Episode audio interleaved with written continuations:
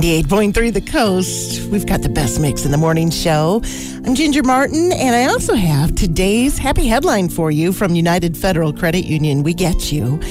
Uh, you've heard of rock stars having kids in their 60s and their 70s, but there's one couple who can top that 90 year old Mr. Pickles and his wife, Mrs. Pickles, who is currently 53 years old.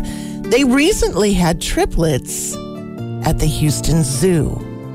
Mr. and Mrs. Pickles are endangered radiated tortoises residing at the zoo. One day, a zookeeper noticed three eggs, which was totally unexpected. So she quickly scooped them up to keep them safe and monitored and incubated. And recently, the three eggs hatched. So there are three brand new tortoises named Dill, Gherkin, and Jalapeno. Everybody at the Houston Zoo is completely delighted for this elderly couple and their three brand new babies. So there's today's happy headline from United Federal Credit Union. We get you on the coast.